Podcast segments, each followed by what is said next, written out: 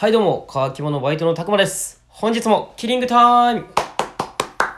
はい、お願いします。はい。いやー、まさるさん、聞かせていただきましたよ。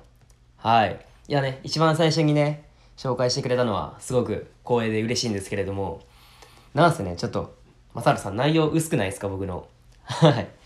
でね、僕全然切れますし、はい。まさるさん気づいてないですかね僕全然切れてますよ。はい。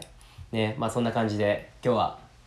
始めていきたいと思います。まあ、まさるさん、ありがとうございました。はい。でね、今日ね、僕話したいと思ってることは、ちょっとね、今後の方針というか、まあどういったことをしていきたいかっていうのをね、ちょっと改めて話していきたいと思います。えーっとね、それなんでかっていうと、ね、最近、ちょっと会社の先輩とね、久々にご飯に行く機会がありまして、でね、その先輩もね、僕らのチャンネルをいつも見てくれてるんですよ。本当に嬉しいことに。マジでありがとうございます。でね、まあその先輩から助言というか、まあアドバイスをね、いただきまして、でね、それは何かというと、もっとね、自分らしいことをね、したらいいんじゃないかっていうことで、でね、なんかもっと自分にしかできないようなことがあるんじゃないかってことでもっとそういったもんを上げてったらいいんじゃないかっていうふうにアドバイスをいただきましてまあ確かにそうやなと思いましてはい。ですごいやっぱこういう音声上げていく中で自分らしさっていうのはすごく大事だと思いますしでそういうものに価値があるんやなっていうふうにやっぱ他の皆さんのね音声を聞いてても思いますしはい。でね僕もね分かってはいるんですけどねちょっとねで僕のあげたいけどちょっとあげれないようなこともやっぱありましてなんかそのプライドが自分のプライドが勝ってしまってなんかこういうのをあげ本当はあげたいんやけどいやでも恥ずかしいなというかちょっと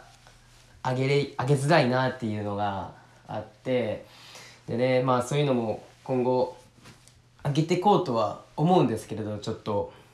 まだうまいこと殻を破れずねそんな感じになってしまってるんですけどまあ本当に今後そういうところを徐々にですけれど自分の殻を破ってってそういうこそういうものをね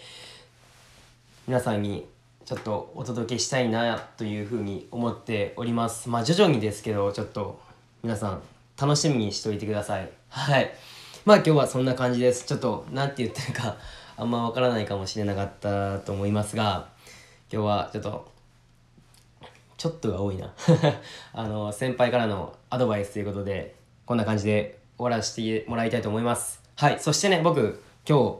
今から「鬼滅の刃」を見に行ってこようと思っております。はいようやくです。はい。でねまあそういうのもまた今後感想とかをねあげれたらあげていこうと思います。はいそういうことで乾き物バイトのたくまでした。それではごっちゃんです。